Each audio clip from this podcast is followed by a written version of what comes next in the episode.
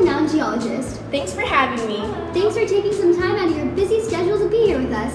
We have a great show today, all about the rock cycle. So sit back, relax, and enjoy the podcast. The first topic today is all about sedimentary rocks.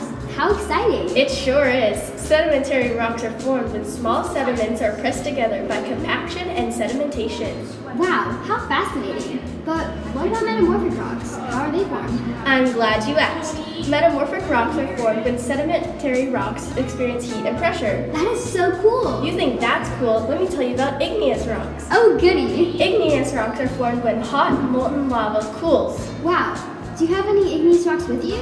As a matter of fact, I do. Isn't Wow. it so shiny and smooth? Yeah! Wow, incredible! Now, folks, you might be asking yourself, well, how does this relate to God? Wow, you read my mind. Just like rocks are always changing, God is always changing us to be more like Him. Wow. Anyways, it's time for the science jokes of the day. Great, let me hear Him. When were rock puns the funniest? Uh, when? During the Stone Age. What did the motivational speaker say? I don't know what. Don't take life for granted. Why was the geologist always depressed? I don't know why. He had a hard rock life. Oh my And gosh. finally, what did the metamorphic rock say during the test? uh, I don't know. This is too much pressure. well, that's today's episode of the Think Like a Scientist podcast. I hope you enjoyed listening. Remember that you matter, stay positive, and never stop questioning and wondering. Bye. Thanks for watching.